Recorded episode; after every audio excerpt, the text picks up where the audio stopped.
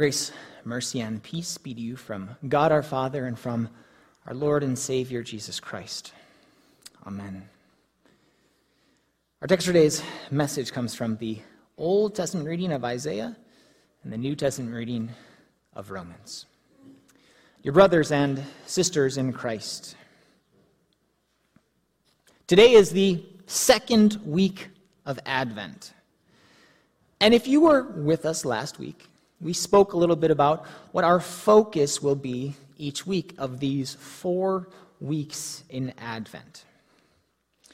Last week we talked about hope for the holidays and some of the things that we hope for.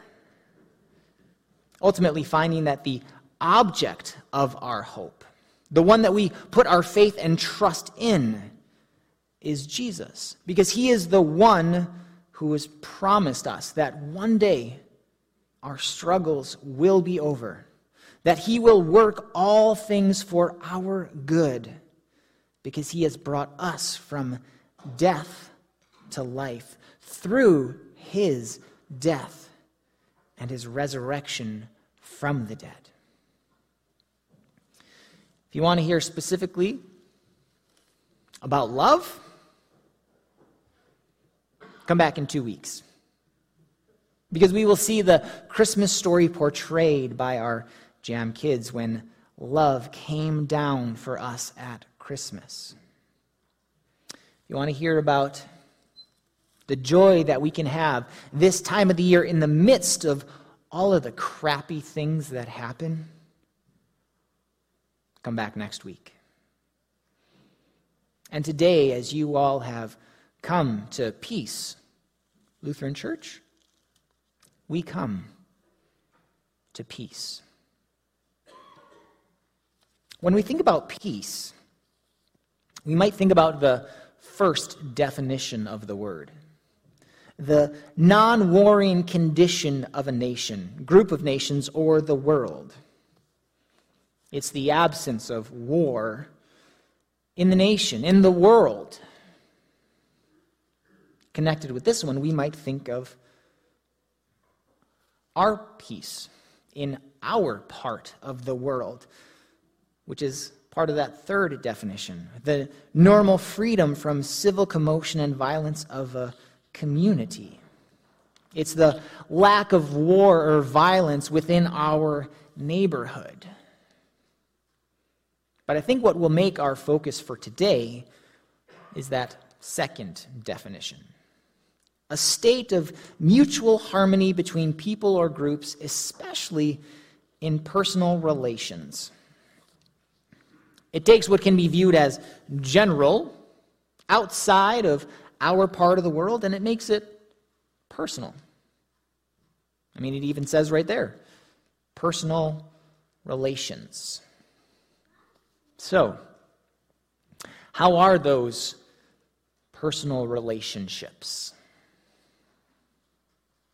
You might be someone with lots of connections, lots of relationships. Or you might be someone with very few connections, very few relationships. Or maybe you're somewhere in the middle. I mean, this is the time of the year where we gather with friends and family and we celebrate.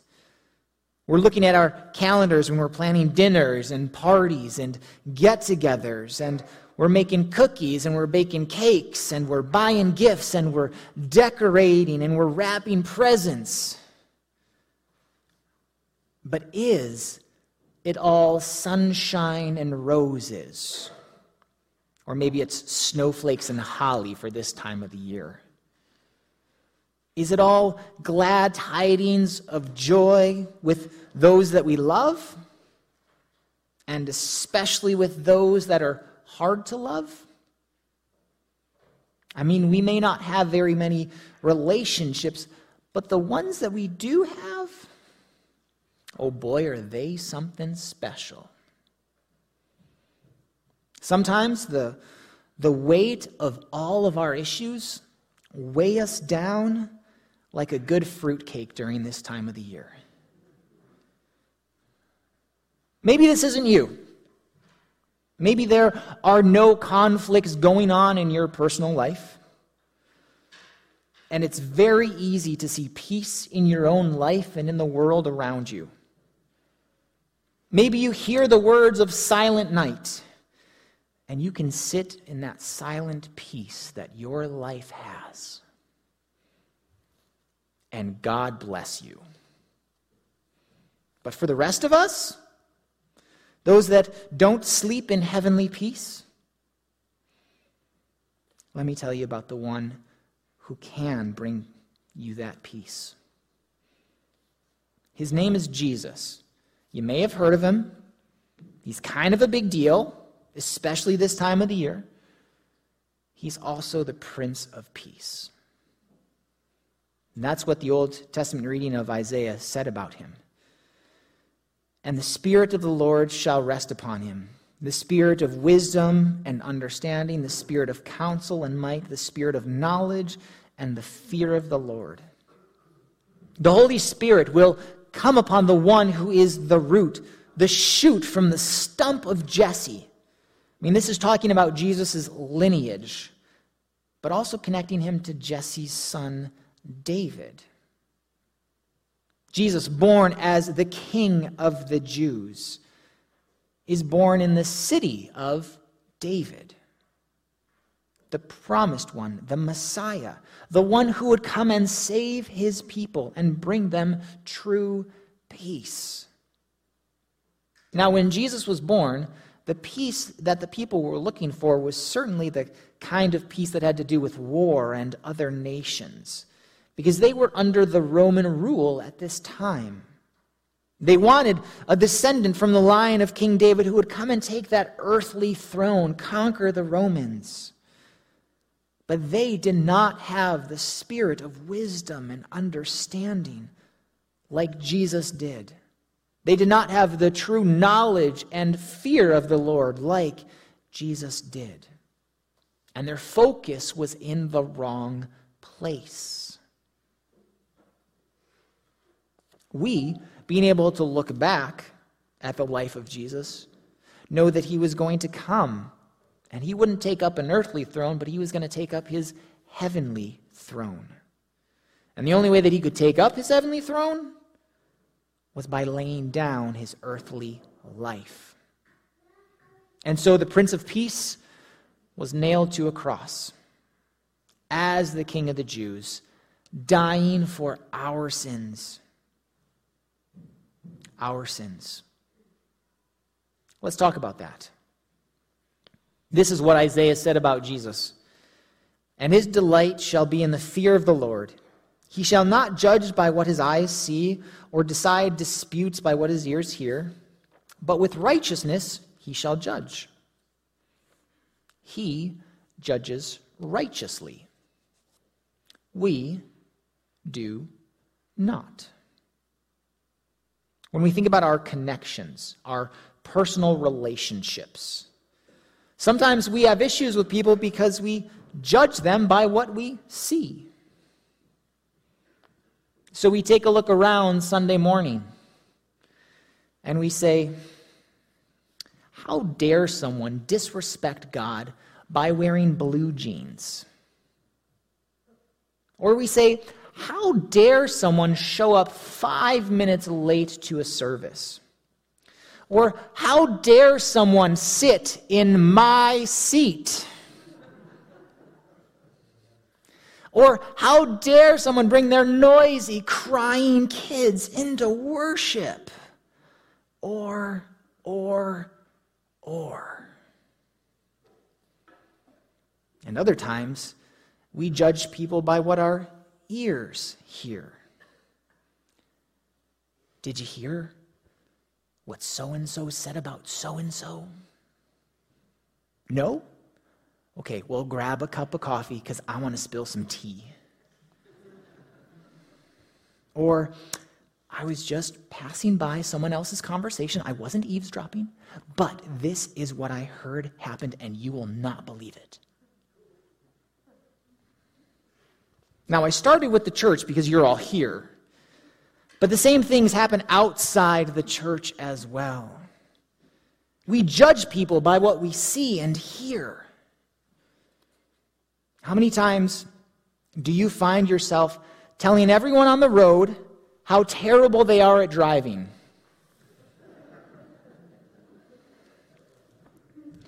How many times do the people in the grocery store move too slow for the amount of patience you have? How many times do you want to tell your friends that they are making bad choices in life? How many times do you hear people talk crap about other people and you agree with what's being said? How many times do you look at your family members and the reason they're having all of these problems is because they don't listen to your advice? How many times do you look at your own life and think that it is much better than everyone else and that you have more wisdom and understanding and knowledge and fear of the Lord because you go to church? And that you're able to judge them and sit on your golden throne, your high horse, because you are more righteous than them. Listen to the New Testament reading from Romans. May the God of endurance and encouragement grant you to live in such harmony with one another in accord with Christ Jesus. God wants you to live in harmony, in peace with one another. It's kind of hard to do with all the judgment going around. It's kind of hard to do when we feel that we're better than everyone else. It's kind of hard to do when we can't look at our own selves and recognize our own sin and our own failures and how we indulge in the same things that we say other people are guilty of. And so, this golden throne that we sit on and judge others from is really a throne of lies. You're welcome to judge others. Just make sure you're ready to judge yourself. Because Jesus, the righteous one, who judges with righteousness, can see what maybe you can't see and that is an unrighteous person that is no different and no better than all the other people that we judge. All the other people that we think are below us, all the other people that we don't think deserve to ever stand in our presence. Well, I have news for you. Take a look in the mirror. You don't deserve to stand here in the presence of Jesus Christ. I certainly do not deserve to stand here in the presence of Jesus Christ. But here we are. And the only reason that we are here in the presence of Christ today is because he has welcomed us with loving arms. Not because we deserve it but because we do not deserve it. We do not deserve to be in his presence because we are terrible sinners.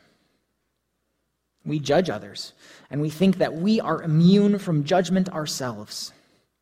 We look down on others when our sins are just as bad as theirs. We bring up the public sins of others and we neglect to talk about the sins that we do behind closed doors. We don't welcome others because, well, you know, we like those that we like and we don't really have time for more people in our life. And, oh, why do I have to be nice to people?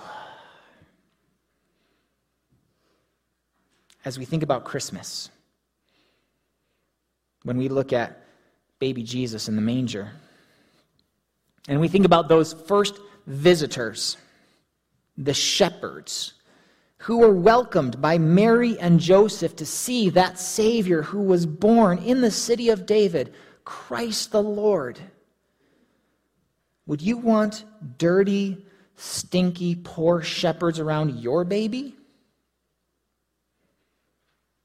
In your sin, you are poor, dirty, stinky, and only deserving of death and hell. But that little baby Jesus welcomes you to his manger, welcomes you into his presence. And the Son of God, that little baby in the manger, holds you in the palm of his hand, even though you don't deserve it. And this little baby is going to bear the burden of all of your sin. He is going to take all of the condemnations that you put upon others, and he's going to put them on himself. This little baby is born in order to die, endure the sufferings of hell so that you can have eternal life. That little baby becomes a man and stretches out his arms to you in love on the cross as he dies the death that you deserve because it was the only way to save you. And then he rises from the dead, giving you the promise that whoever believes in him will live forever. The promise that today you will be with him in paradise. That today you are welcomed into his kingdom as his dearly loved child. Now, how do we take that and welcome others? Because here's the thing I know that this is sometimes hard to do. Because we don't like to get out of our comfort zones. But if a visitor comes and they don't feel welcomed, do you think they'll come back? Probably not. Do you want them to come back? Hopefully so. So, what should you do? Think about it like this it's the person who comes to church in their jeans, who shows up five minutes late, bringing in their noisy, crying kids into the sanctuary, and they sit in your seat. You welcome them. You go talk to them. You introduce yourself to them. You offer them a helping hand, especially with their noisy, crying children. You serve them. Don't you want people here? God wants them here. God wants you here. Find out who they are. Find out why they're here. What brought them here? I mean, I know that you might have family and friends here with you. Will your family and friends still be here when you get back from welcoming others? I think so. Will the visitors still be here if you don't reach out to them? Maybe not. Not unless someone else does and don't expect someone else to do it. You go and do it. In your daily life, think about it like this as well. All the people that don't know how to drive, pray for them. And ask God to keep you and them safe on the road. The people in the grocery store that test your patience, Thank God that they're able to be out in the grocery store at all. You give people advice. And if they don't take it and their choices lead them down a not so great road, walk with them in it and pray that God brings them back. And when you look at the world around you and the people around you, don't think of yourselves more highly than you ought. Put yourselves in other people's shoes. I know it's hard to do, but that's what Paul, through the Holy Spirit, tells us to do. Welcoming people, putting the best construction on things, being patient with them, seeing the best in people forgiving them and loving them. And Paul also gave this blessing May the God of hope fill you with all joy and peace in believing, so that by the power of the Holy Spirit you may abound in hope. I am able to do this. You are able to do this because the God of hope fills you with joy and peace in your faith. Faith given to you by the Holy Spirit, so that by His power you abound in hope. And you can live in harmony and peace with others, and that you can do things on your own that you normally wouldn't do.